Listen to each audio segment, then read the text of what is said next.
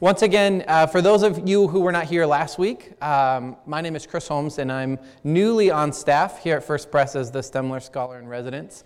And this is the second week of a series that started last week on journeys through the Bible. And what I'd like to do is uh, go ahead and open us in a word of prayer, and we will we'll begin. God, we are grateful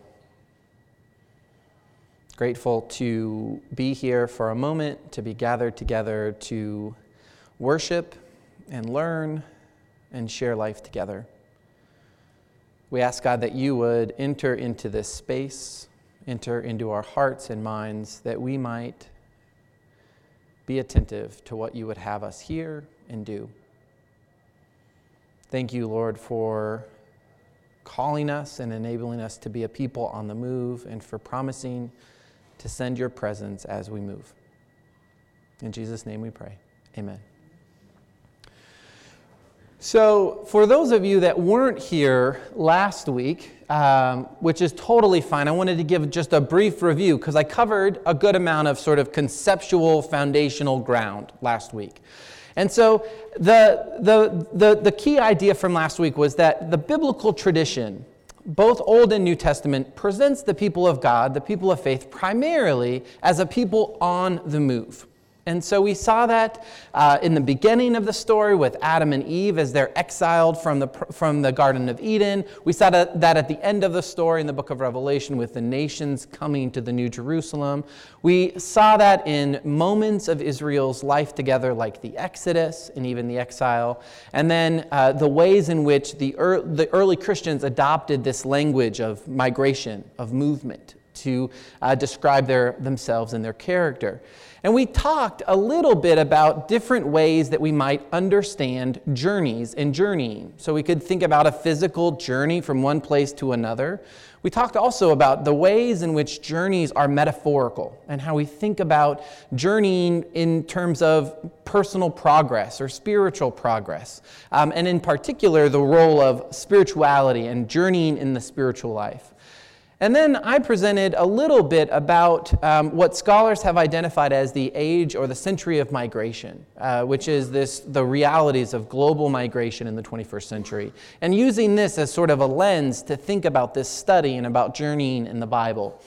And then we, we did just sort of this way long contextual sort of presentation of how does journeying appear in the, in the Bible. And so for today, um, we are going to talk about this topic Are we there yet? And we're going to be talking about the Exodus and the wilderness wandering. And I thought, what better way to maybe never be able to teach again at first than by, by drawing some wisdom from the spiritual fathers and mothers in The Simpsons um, as a way of opening our time together. Nope. Are we there yet? No. Are we there yet? No. Are we there yet? No. Are we there yet? No. Are we there yet? No. Are we there yet? No. Are we there yet? No. Are we there yet? No. Are we there yet? No. Are we there yet? Are we there yet? You little. Springfield comes to Universal Studios. It's the all-new Simpsons ride. Happy times. Don't miss it. So, if you're like me and if you've traveled it all this summer, you know just how true that can be. It feels like the minute you set out of the driveway, already, are we there yet? I need a snack. I need to go to the bathroom. And that's just me. It's not even my children. So, in other ways, the, the question, are we there yet, is an adequate question for the people of Israel and their time in the wilderness, of journeying from slavery in Egypt to the promised land that God had promised to Abraham. It is a long journey, it is an arduous journey, and it is one in which complaints and rebellion and all sorts of things happen. And so we're going we're to talk about the journey from Egypt to promised land in 3 acts. We'll have a prologue. We'll talk in act 1 about plagues, Passover in the Red Sea. In act 2, we'll talk about the mountain of God, sort of the midway point in that journey. And in Act 3, wilderness wandering. And finally, in an epilogue, uh, we'll talk about the, the life of Israel at the, at the Jordan. And then uh, at the end, I'd like for us to reflect on our own journeys um, and, and sort of put them in conversation with what we've read uh, and, and learned about from Scripture. So let's begin with the prologue. What is the setting um, that is important for us to know as we think about uh, this part of the Bible? So you may remember, or maybe not, and that's fine, that at this point, Joseph and the people had come, people of Israel had come to settle in Egypt. Remember that Joseph and his brothers had quite a relationship, and uh, they were a little jealous of, them, of him, and instead of killing him, they were gracious. They just sold him into slavery, right? Um, eventually, Joseph makes his way into the court of Pharaoh. He, he rises up from the gutter to the court of the king and is an advisor to Pharaoh during a time of famine and hardship. And it is during this time of famine that eventually his brothers relocate to Egypt and they take up a dwelling in Egypt to get through the famine. And scripture tells us that while in Egypt, the people of Israel grow immensely. They grow in numbers, they grow in prominence, and Egypt becomes something of a home to them. And they're comfortable and they're respected. But eventually, that begins to change. So, this is how Exodus almost begins. It's the, verses 8 through 12 of the first chapter. Now, a new king arose over Egypt who did not know Joseph. He said to his people, Look, the Israelite people are more numerous and more powerful than we. Come, let us deal shrewdly with them, or they will increase, and in the event of war, join our enemies and fight against us and escape from the land. Therefore, they set taskmasters over them to oppress them with forced labor. They built supply cities, Pithom and Ramses, for Pharaoh. But the more they were oppressed, the more they multiplied and spread, so that the Egyptians came to dread the Israelites. What a turn of events to go from being a, a, foreign, a group of foreigners, probably a minority, to outgrowing the host people. And the fear that comes with that the fear that they're going to they're to join our enemies at war. So uh, somebody thought up this great idea to oppress them with forced labor to put them into slavery. And uh, and exodus tells us that somehow by some miracle perhaps that even as they're pressed into this forced labor they still grow strong they grow increasingly strong and so this is the setting of the Exodus, right? They've, they've come to Egypt, they've dwelled in Egypt, and they're now experiencing slavery. Who are the characters in this story? If we're talking about prologue, well, Micah 6 4. Micah is this the, my name son, so I had to get him in sometime. Darcy is my daughter's name. That's going to be harder, um, but we'll try. We'll see if in the next several weeks we can get Darcy in. Um, but this is how Micah reflects on Exodus some four or five hundred years after the event. For I brought you up from the land of Egypt and I redeemed you from the house of slavery, and I sent before you Moses, Aaron, and Miriam. So, this is sort of the basic nuts and bolts of the Exodus that God redeemed the people of Israel from slavery and led them out from Moses, Aaron, and Miriam. So, I have a question for you to discuss. Which of the main characters, or what about the main characters, do you remember? So, Micah 6 4 talks about Moses, Aaron, and Miriam. And so I'd like for you to find someone and talk about what you remember briefly about each of those three. And then we'll, we'll have an opportunity to talk back to me. So go ahead.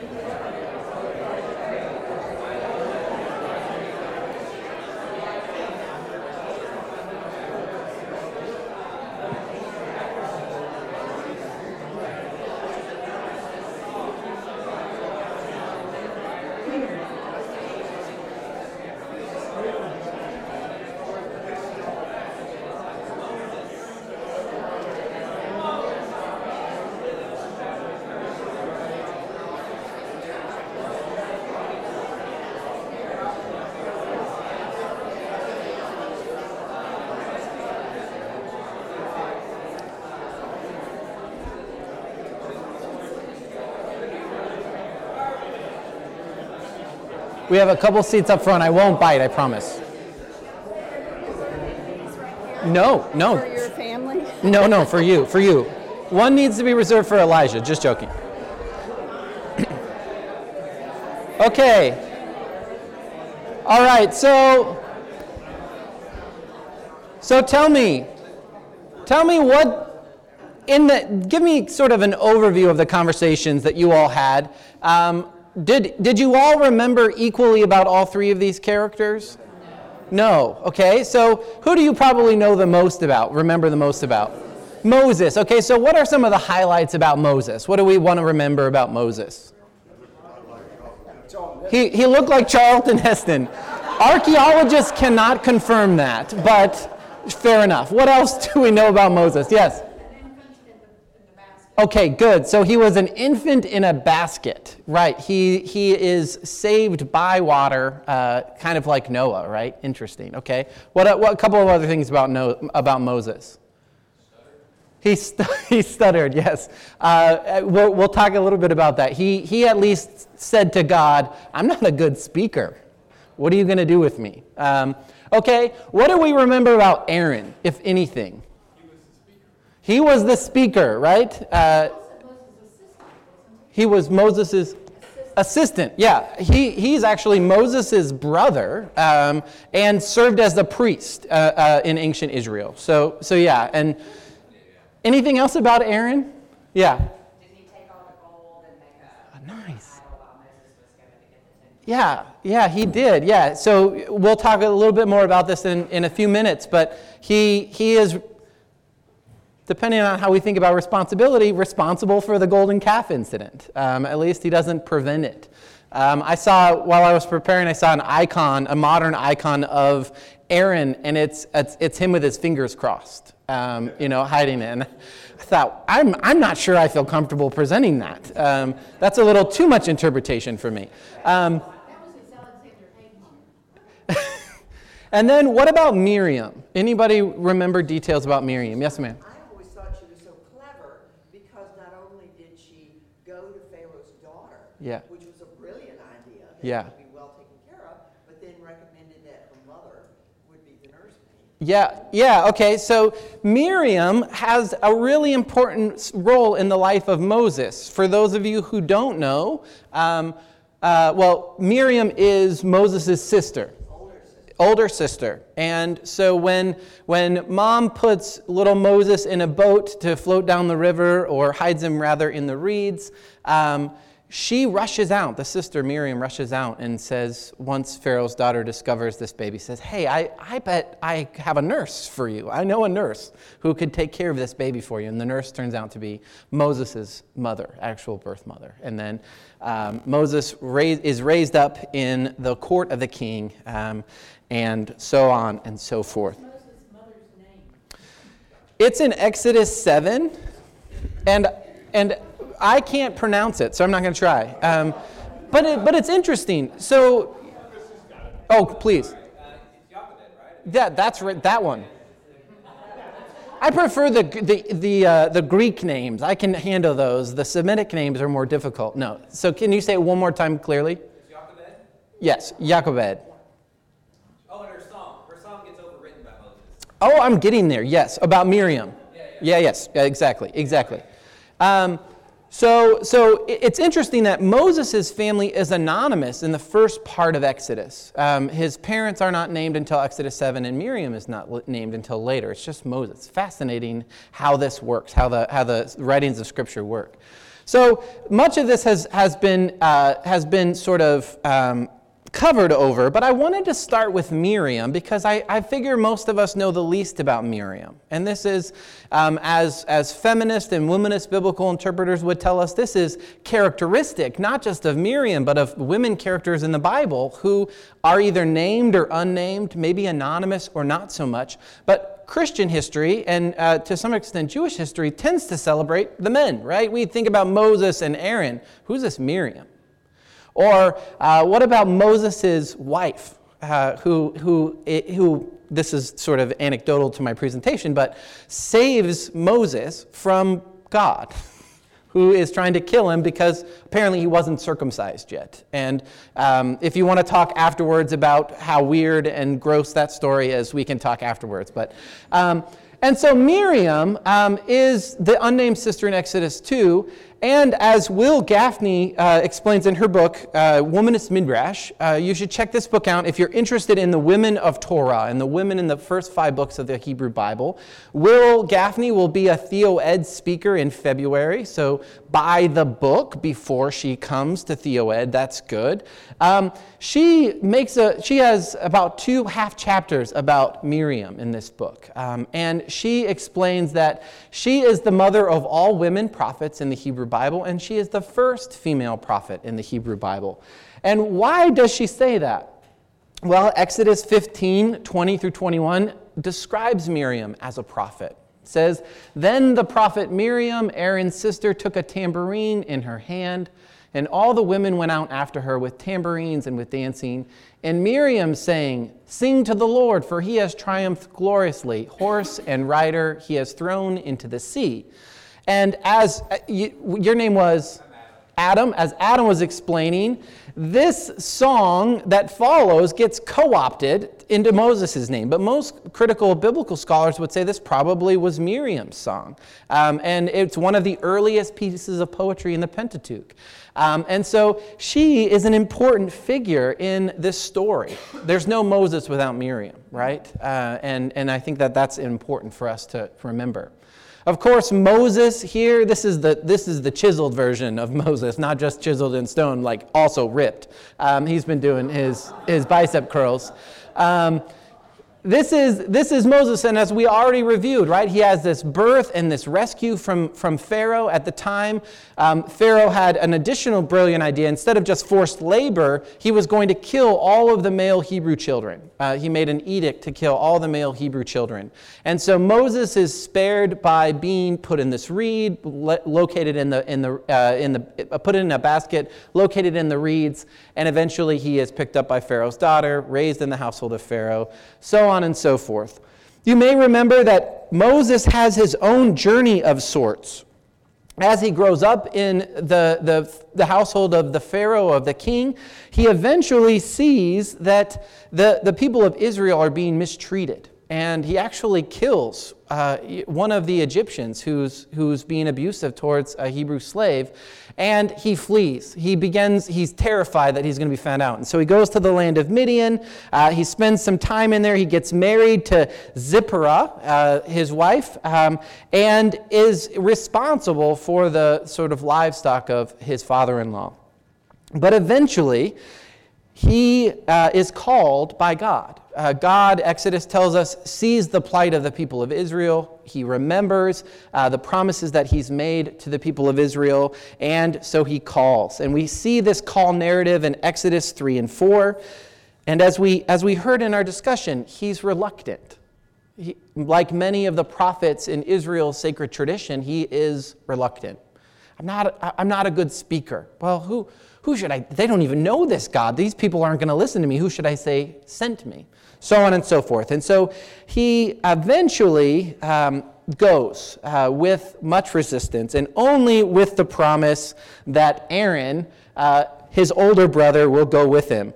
And I, I think, I think if, if, uh, if Ryan was here today, I would ask him if Aaron the Mouth would be like a good like Philly nickname, right? Aaron the Mouth, the brother of Moses. Um, but, but Ryan isn't here, so I can't confirm or deny that uh, suggestion. But Aaron functions as the mouthpiece for Moses, um, particularly before Pharaoh, um, because Aaron, Moses is just so, con- so concerned about his ability to speech, or to speak, just like me apparently, um, that, that he wants Aaron to go forth and speak for him. And so, Aaron, um, also, as we heard, is an assistant in some ways to Moses um, and is oftentimes gathered with Moses at the mountain of God, um, has sort of this limited um, or prime access to uh, the God of Israel. And then the last character not mentioned, uh, but that's important for us to remember, of course, are the people of Israel, right? And uh, I, I think chances are we tend to think negatively of the people of Israel in the story. They're not presented in the best of lights. Um, they're pretty whiny. Uh, they're, they, they complain. They openly revolt. Um, they worship other gods. They have other things that happen.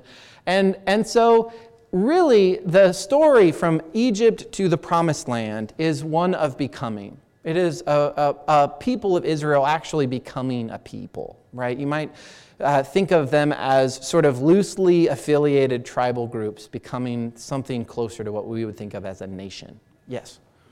Tell us about the horns, both here. Yeah, good, good. Somebody was going to ask about the horns. So, does everybody see Moses' horns? That's, that's not. Um, that's not anti-Semitic um, or anti-Jewish, um, a- although there's plenty of that in Christian art, unfortunately. It is the result of a translation of the Vulgate, um, which, which tra- you know, the, the, the short story is they have mistranslated the Hebrew, giving this impression that Moses had these horns. Um, uh, and so, in a lot of iconography, you'll see him with, with horns um, of, of one shape or another. These are more curled, the other ones were just sort of poking out. Um, but a fascinating example of how transmission, textual transmission, how texts get translated and then they get translated again into the form of artwork. Um, and this becomes popular. Yes? We're asking questions. If you go back a picture, there's a breastplate on. This one?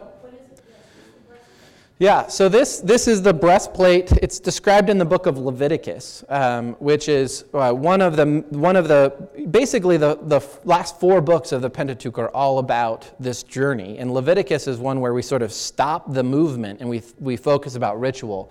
And so this is the priestly, the, the priestly uh, breastplate. Um, and it's described um, in great detail. If you would like to go, I can uh, help you later with the exact references. Um, but it has, it has fine stones um, and, and is, is, is, is beautifully ornate. But it's, it's what the high priest is supposed to wear. I love these questions. Anytime, I, I should have said this at the beginning of class. I said it at the beginning of class last week. I love the interaction, so just raise a hand or not, and we'll, we'll, we'll go with questions. Yes, sir. What is it, 12 stones, does that represent the houses? That, yeah, that, that's correct. The 12, 12 stones are symbolic of the perfect number 12, the, the 12 tribes of Israel. All right? Okay.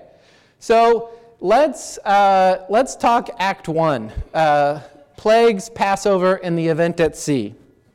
So, plagues. Um, I, I, I found this while searching for images. I thought it was too good not to share. Yes, there is a coloring book for, for kids where they get a color in the 10 plagues, and it also includes Hebrew. Because what else do you want to, your kids to be thinking about during worship than about the annihilation of another people group? As long as it's with crayons or markers, it's okay, right? Um, but in all seriousness, this is, uh, this is a famous part of the biblical tradition. It's something that theologians, biblical scholars, ethicists wrestle with, right? This is a part where we, we sort of cringe a little bit or, or at least have questions about why would God do this. Um, but basically, we have these 10 plagues that are presented early in the book of Exodus. Um, this is Moses' confrontation with Pharaoh. It's basically, hey, God says that I should come to you and that you should let these people go so that they can worship me in the wilderness. And Pharaoh doesn't, is not having that. He's, he's going to say no a dozen or so, or, well, lots of times. And uh, there's this pattern in these plagues where this initial demand is made, Pharaoh refuses, Moses says, okay, let me show you what I can do, uh, you know, like turning a river into blood or a bunch of frogs, uh, locusts, etc., etc. Um, and usually, um, Pharaoh's able to bring in some of his posse, some of his magicians, and they're either able to remedy the situation or do the same thing. And so Pharaoh is uh, initially maybe surprised or impressed, but then not so much and becomes hard hearted. And then it starts over again, right? There's another, another demand, another refusal, another sign, and then we just rinse and repeat again and again for 10 signs. This all leads to the Passover, um, which is the final plague, and this is when um, God causes the death of the firstborn of all of the Egyptian children. And um, this, is, uh, this is the straw that breaks Pharaoh's back. Um, and he, he says finally, okay, go. Um, but originally, this Passover, then, the, the, as it is described in Exodus, uh, this ritual with, with blood on doorways and so forth, becomes sort of a, a, means of protection, right? There is a, there's a way in which, as Exodus tells us, as Exodus recounts it, this ritual protects um, the people of Israel from the angel of death. This is our image here the angel of death who uh, goes from house to house, uh, killing the firstborn uh, child. And so this, this ritual serves as a form of protection, but it also then becomes very fundamental as an act of remembrance, remembering what God has done for the people of Israel and bringing them up out of slavery. Biblical scholars uh, believe that the, what we know of the Passover that is preserved in Scripture is probably the result of a combining at some point in Israel's history of two distinct rituals. It wasn't um, originally uh, the way that it was. One was a festival of unleavened bread, and the other was the sacrifice of a, of a firstborn lamb.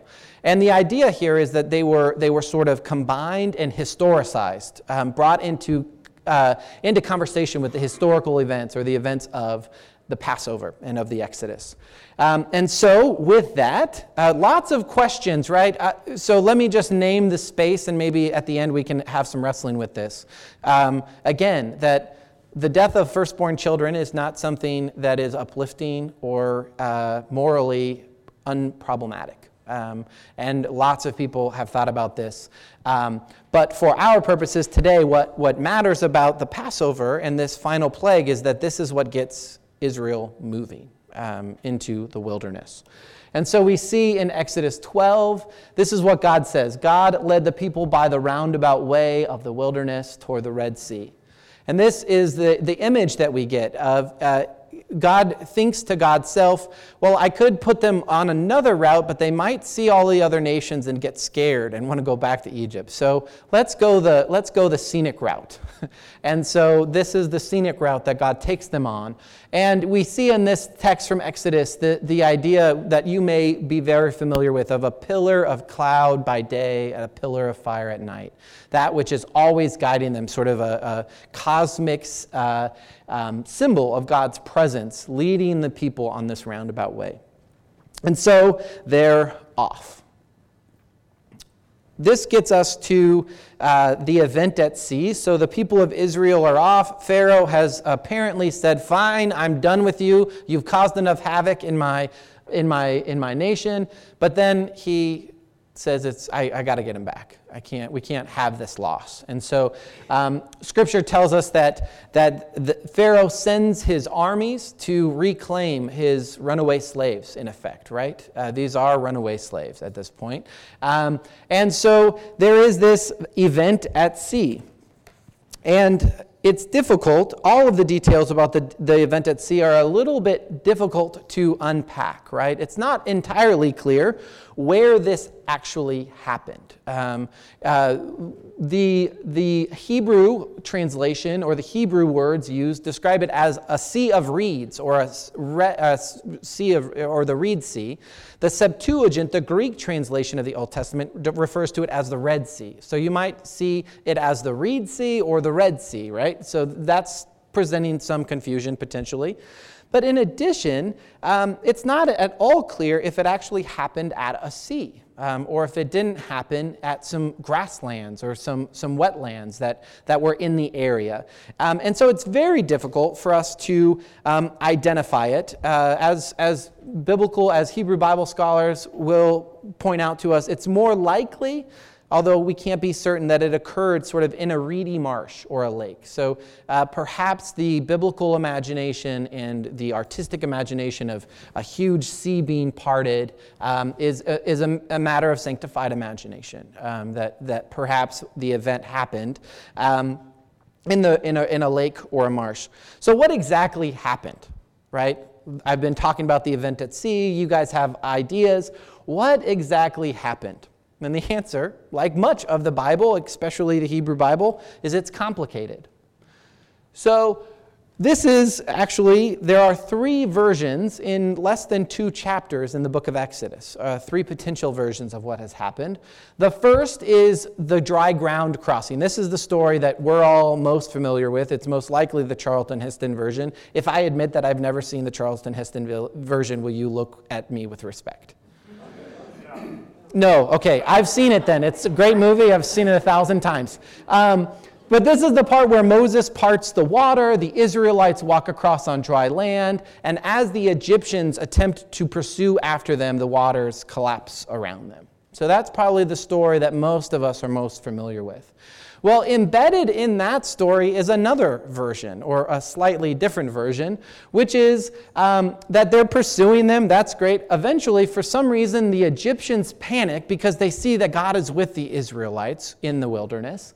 Um, their chariot wheels get clogged with mud, uh, you know, an indication that maybe this happened in the wetlands, right, where the solid and, and wet ground can, can change quickly. And the Egyptians flee. So there's no overcoming wave, there's, there's, um, there's no dry ground, ground technically, and there's chariots, um, which is another version of the story. And then in Exodus 15, and this seems to be the one that is celebrated in Israel's poetic parts, um, is that Pharaoh's, chariots and his army he cast into the sea.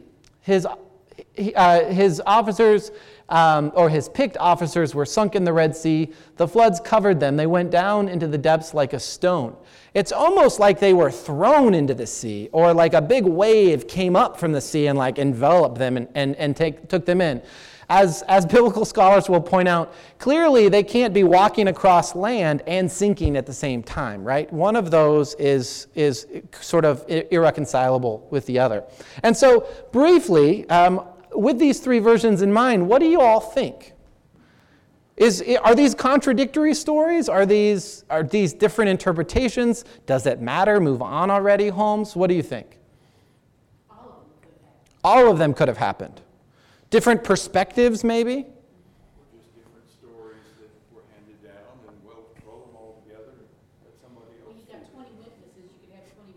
Yeah, 20 witnesses, 20 versions.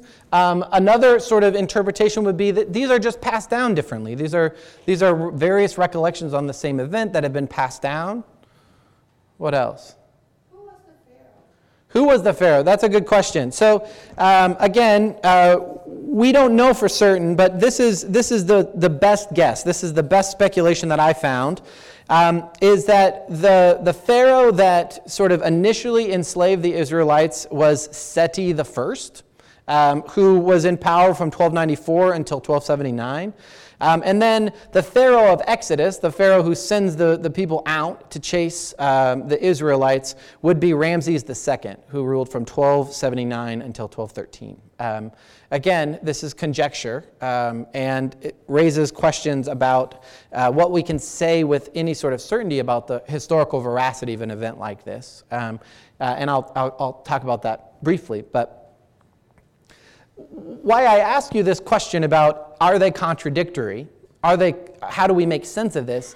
Is one of the things that, that struck me as I was preparing this week is that the Hebrew Bible is not bothered by potentially contradictory events. There is no need in the Hebrew Bible, or at least in the Pentateuch, for it all to be smoothed out, right? There are different strands. The final editors of the book are happy to have what appear to be contradictions, different versions of the same story, because they preserved these stories. They thought they were so important that it was worth preserving, even if there is some dissonance in how do we read them all together. And I just think that that is such an interesting way to think, because that's not our Western mind, right? We are so concerned with what actually happened. It's got to be one story. It's either a wave, or it's dry ground, or it's chariot wheels. Which is it? And uh, the, the ancient Israelites were comfortable with this dissonance. Um, and what does it say? Uh, that, I think, is an invitation for our own faith as well. Yeah.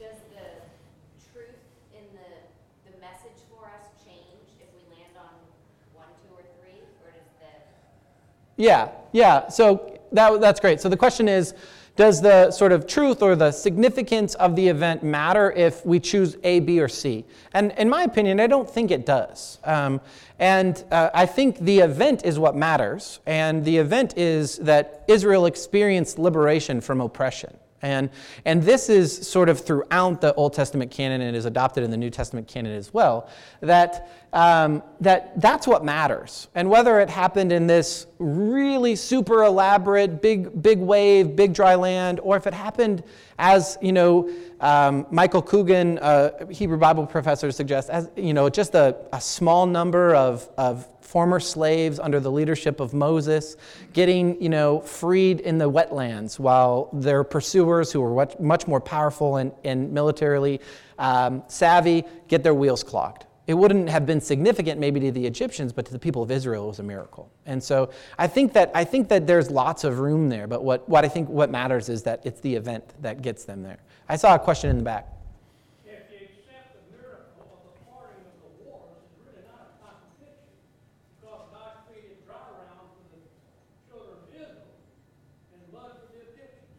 yeah, yeah. So awesome. So, uh, so the, the the idea here is that if if the if the miracle of water separated uh, it would make sense because the sand would still be wet, uh, apparently. Um, and so, as the, as the chariots a- attempted to go through after the Israelites, the wheels would clog. So, perhaps A and B aren't um, totally contradictory. I still think part C is a little bit difficult to tie in because it seems like they're on the shore and get tossed in the water. Um, not that they're at the bottom of the water already, because you, you know, can't sink to the bottom um, if you're already at the bottom. But, but again, I, don't, I, I think that the question about contradictory is more of an invitation to see how the Hebrew Bible preserves traditions. Um, and we can have all sorts of conversations about how, what we make sense of these, how we make sense of these. So let me, let me continue. Um, whoops. Um, Oh, I, I, thought I heard whispers. But with the significance of this for their theological memory, as I've already mentioned, it is this event, perhaps more than anything else in the Old Testament, that, that preserves God's powerful, redeeming, liberating um, uh, activity on behalf of Israel. And we should note that uh, it's not just the Bible that values this story, that this story has had deep significance for liberation movements throughout the ages. Um, uh, from our own civil rights movement to civil rights um, movements in, in uh, or liberation movements in Latin America uh, and abroad. And so it's a deeply important event. Um, and so the journey continues uh, after this. They're saved from Pharaoh but so does the complaining, never nonstop complaining. So the second act is the, the mountain of God. Um, this beautiful picture of the people of Israel gathered before the mountain of God. Scholars think that this happened probably three months after the event at sea, that they've now arrived at Sinai or Horeb. Uh, the biblical tradition, again, this is a place where they don't, they don't need to rectify difference. Uh, some parts of the Hebrew Bible refer to this mountain as Sinai, others refer to it as Horeb. Um, uh, and, and so I'll describe it as the mountain of God because that helps sort of allow me to do both. Um, although we don't know, again, we can't locate this with absolute certainty. This mountain, uh, the biblical tradition tells us, is that same mountain that Moses met God in the burning bush. This is the place where he was initially called and said, uh, God said, you know, as a, as a guarantee of my call on your life, I, you're eventually going to come and meet me on this mountain and worship with the people of Israel after you've been redeemed from slavery. And so this is uh, uh traditionally identified as um, Jebel Musa. Uh, but most likely, biblical scholars tell us it's in somewhere in northwestern Arabia. Um, but once again, we don't know uh, for certain.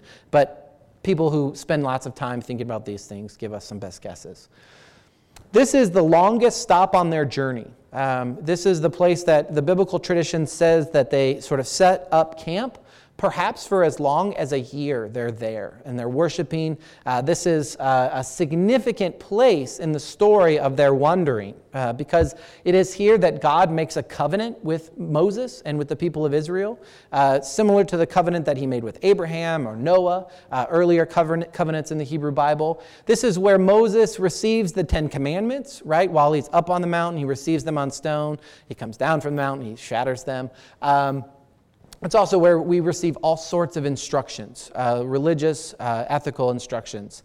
And as we talked about, this is where we see the golden calf incident, which is uh, briefly told Moses is up on the mountain getting those Ten Commandments, life is good, and the people of Israel all of a sudden say, What are we doing in the wilderness? We don't know Moses and we don't know this God that he claims to worship.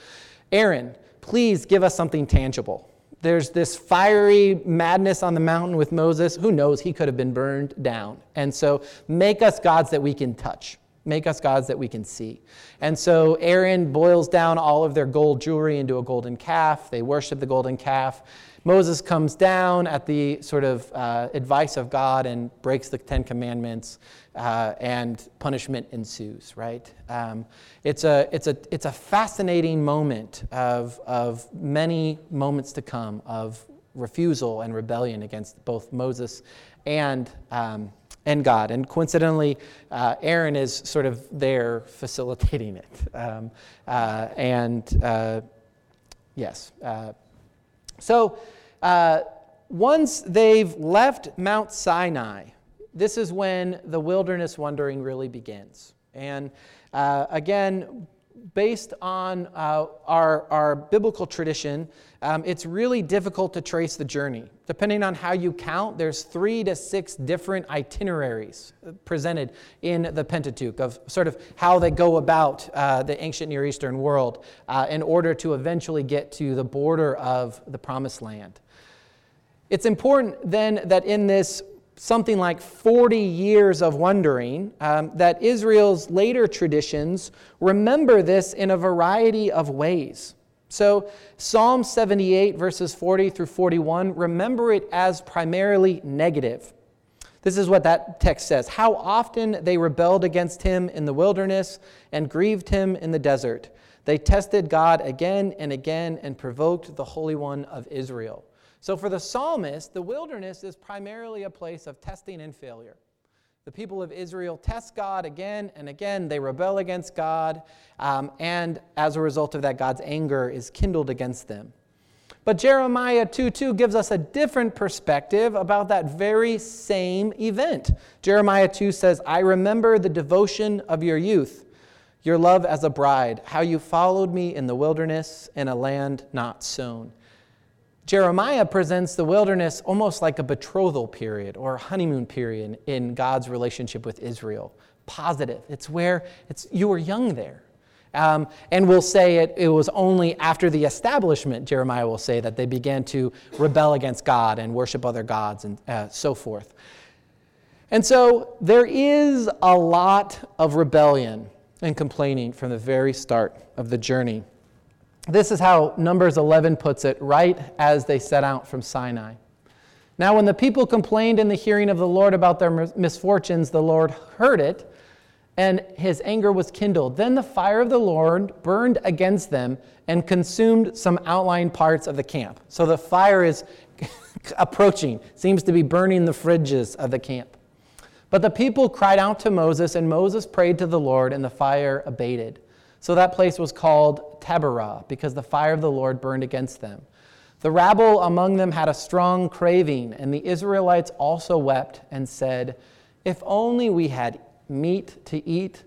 We remember the fish we used to eat in Egypt for nothing the cucumbers, the melons, the leeks, the onions, and the garlic. But now our strength is dried up, and there is nothing at all but this manna to look at.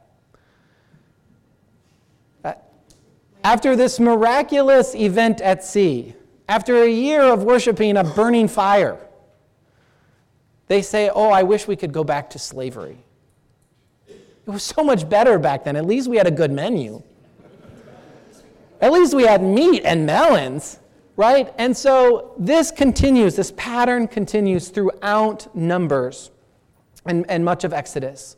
That there's this general pattern of resistance or rebellion, either towards God or God's emissaries. God gets angry, and usually there's some form of punishment, partial punishment. Moses intercedes, says, God, you know these people. You've seen them. Come on, give them a break. The d- divine punishment is decreased or averted, and we just rinse and repeat for 15 chapters in Numbers. Um, and so, what, do we, what, what sorts of stories are we talking about? We're talking about lots and lots of conflict. Um, and just to talk briefly about each of these, there's division in the ranks of the prophets. Miriam gets thrown under the bus in Numbers 12. At least that's how Wil Gafney reads it, and I think it's correct. Because Miriam says to Moses, Wait, you can't take this other wife and leave your first wife and your children behind. That's, that ain't right. And yet, as Numbers 12 presents it, Miriam is in the wrong. Miriam and Aaron are both in the wrong. And Miriam is punished as a result of this. Um, Aaron doesn't get punished. What's with that? God? I don't know. But there's this division in the ranks around Moses' second marriage. Then you might remember the story of the spies who are sent to see the promised land. And they come back and they say, Yeah, there's some big dudes there, and it's powerful, but it's beautiful. And it's, it's a land flowing with milk and honey. And of the, of the spies that go, only two say, I think we can do this. And the people of Israel side with the fearful ones. And as a result, God says, Okay, this generation cannot go into the promised land. They're too fearful that you can, you can wander around in the roundabout way for 40 more years. The priests challenged Moses. Uh, in, in chapter 21, Moses, Moses loses his temper about water. And this is a strange story if you want a, some extracurricular reading this week. Um, go to Numbers 20. Uh, apparently, Moses strikes the rock, but, but he either did it in anger or did it without the commission of God. For whatever reason, water comes and the people are able to drink. But God says to Moses, Because you did it this way, you don't get to enter the promised land either.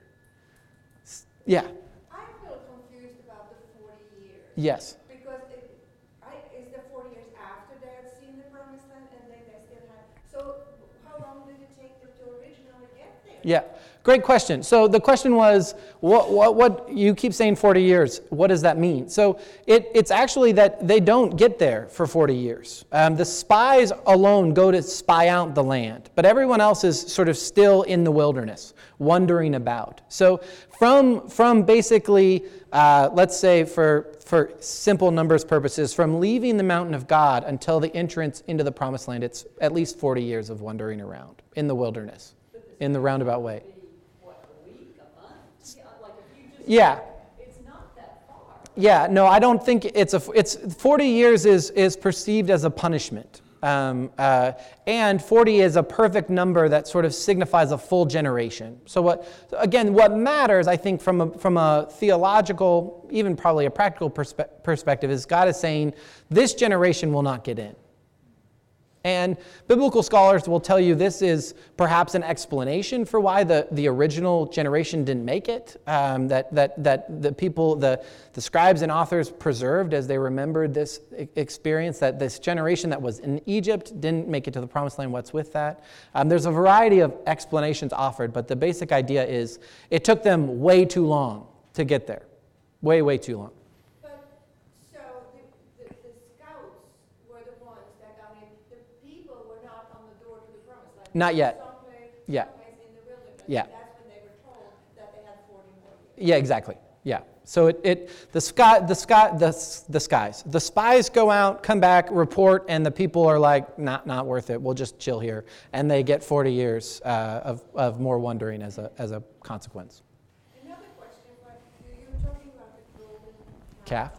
Now, uh, the, the Jews, when they were in Egypt, they still worship God, did they not? So this was a completely new thing to them to have golden calf? Yeah. So this is the super great question. Um, whether or not Israel worshiped God in, in Egypt uh, while while there, yes. So what, it's a much broader question, which is how the Hebrew Bible presents Israel's sort of evolving understanding of God.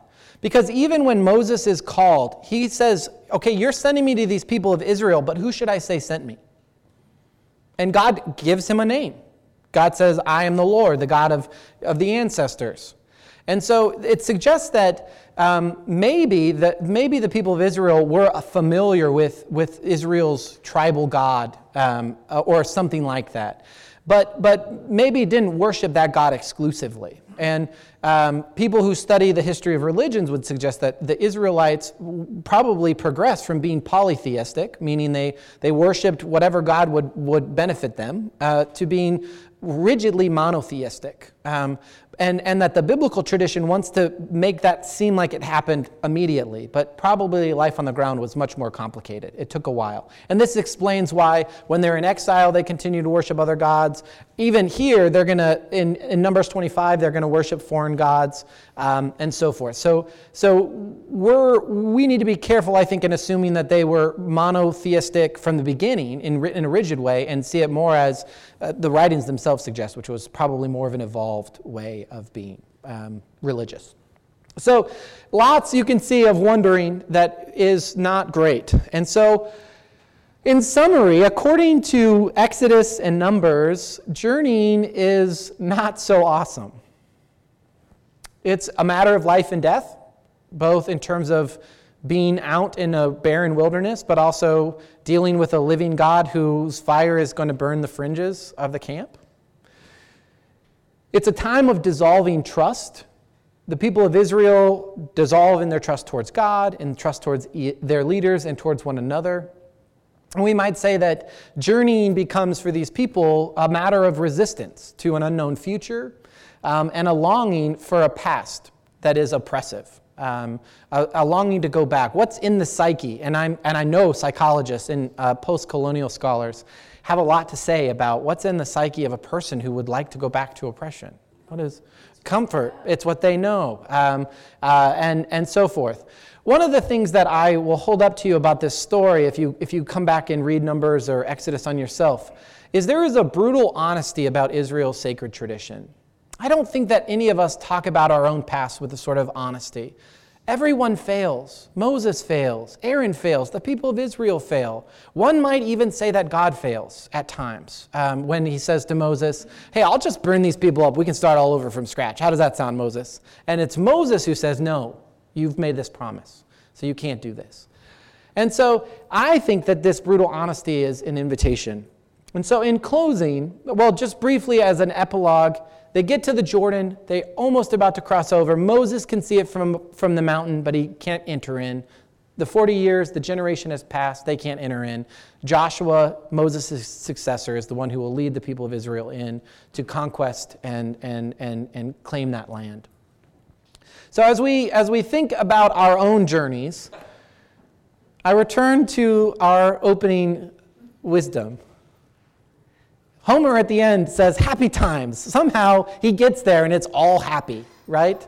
And I wonder if that's the same with many of us in our journeys of faith and in our journeys of life, that we it's easy to forget just how hard that journey was. Maybe some of you have had small children, and it's easy once you become older to forget how hard it is with small children. I know I experienced that talking to my parents about our own kids. It's not that hard. You guys are fine. Why are you so worried about sleep? Well, it's hard in the moment. Please be sympathetic to that. The second thing is that I think that change is hard. And this, this general sort of paradigm of redemption, mountaintop experience, followed by 40 years of questions and rebellion and backsliding, seems pretty adequate to a lot of how I understand life. Whether that's your own spiritual life of you've had these moments, you've gone, you've made these great strides, and then all of a sudden, an illness or a relationship or something else creeps in, and you're done with 40 years now of dealing with that, of working through that. We can think about our own nation's history of the, the mountaintop experience of the civil rights movement, and now the 40, 50, 60 years of continuing to deal with and unravel systemic racism in this country. It's a long journey. Change is hard. Transformation takes a long time. And then the, the, the, final sort of question that I would ask is where do we find ourselves in this story? It's easy to identify the children in our lives as the whiny Israelites. Are we whiny Israelites? Are we Aaron? Do we, do we watch as people create false gods? Do we enable them to create false gods? Do we, do we, are we like Moses? Are we afraid to speak, to find our voice and make and speak up against oppression and violence? I think with this last question, it's also apropos for us to think about the ways in which this narrative of taking over the promised land has been heard differently in our nation's history. You may know that, that settlers regarded themselves as New Israel, claiming the promised land of God. And of course, African slaves regarded themselves as the people of Israel in Egypt, and their white masters as Pharaoh and slave owners. And so it's interesting, it's important for us to realize and locate ourselves in this story and be able to hear it differently. Native people groups in our country regard themselves much more like the Canaanites who experienced genocide and forced exile than they do with the people of Israel. And so, how do we find ourselves in this story? Um, figuratively as well as um, spiritually, I think is, a, is an important question. So I'm going to end there. It's exactly 1044, um, which means we have maybe a couple minutes for some questions and comments uh, before going to 11 o'clock worship with plenty of time. Yes? Excuse me, how much time between when Joseph's family all ended up over there, and we'll assume that they brought some kind of an entourage, although it was famine, and then Moses? Yeah.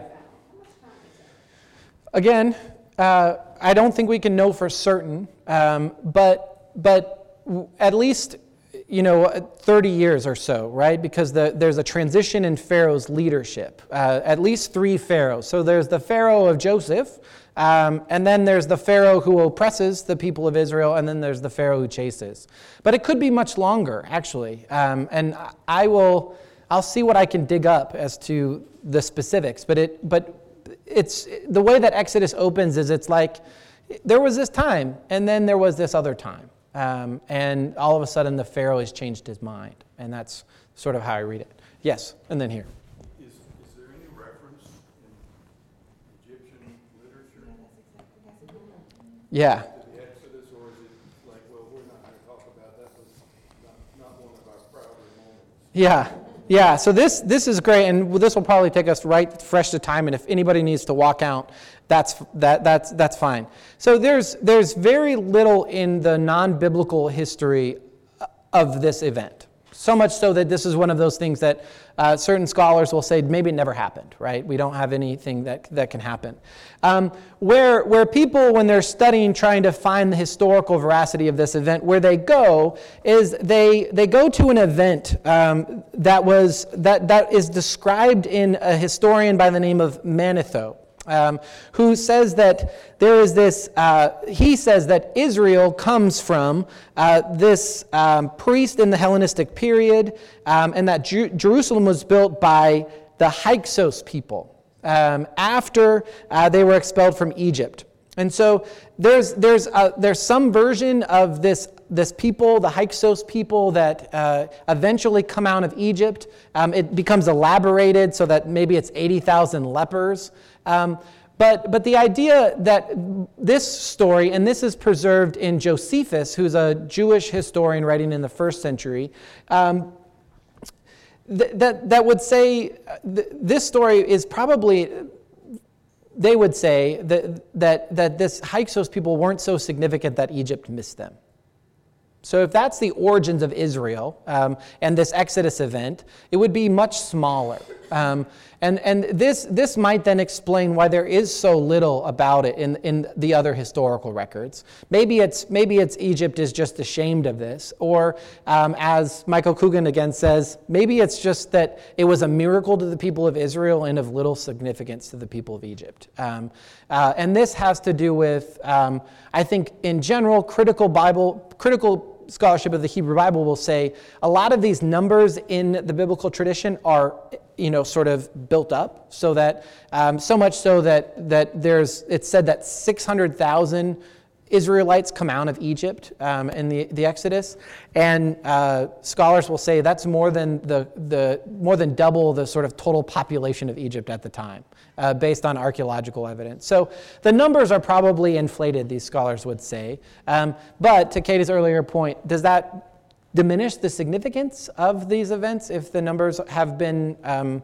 you know, sort of like the fish story. I, originally, it was this big and this big, and depending on how many times I tell it, I don't think it diminishes it, but it, but it, ha- it has to do with um, what archaeology can verify for us and, and history and what, what these, these texts claim. Okay, well, that's it. Uh, we'll see you next week for the exile.